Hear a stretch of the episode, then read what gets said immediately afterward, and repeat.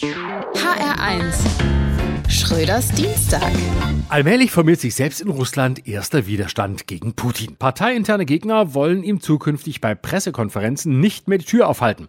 Subalterne wollen ihm anschließend nicht mehr in den Mantel helfen und Frauen überall in Russland wollen kein zweites Kind mehr von ihm.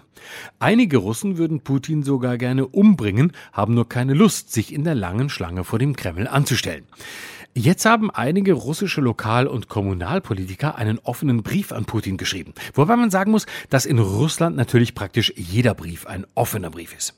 Sie schreiben wie das Kaninchen an die Schlange. Wir bitten Sie, sich von Ihrem Posten zu entbinden, da Ihre Ansichten, Ihr Führungsmodell hoffnungslos veraltet ist.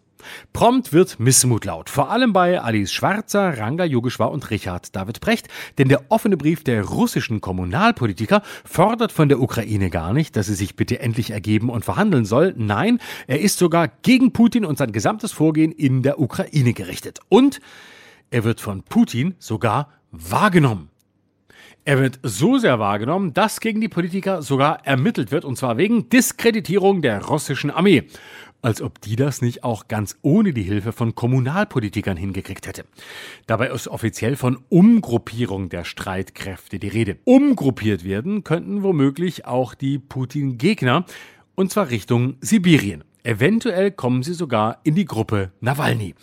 Vielleicht sollte man aber auch aufpassen mit dem, was man sich wünscht, denn wer glaubt, wenn erstmal Putin weg ist, wird alles besser, der glaubt auch, dass das Fernsehprogramm besser wird, wenn es keine öffentlich-rechtlichen mehr gibt. Denn leider hat Putin keinen offiziellen Thronfolger, auf den die Nachfolge übergehen könnte, wie gerade in England, wo nicht nur Charles seine Mutter beerbt hat, sondern auch Liz Truss Boris Johnson.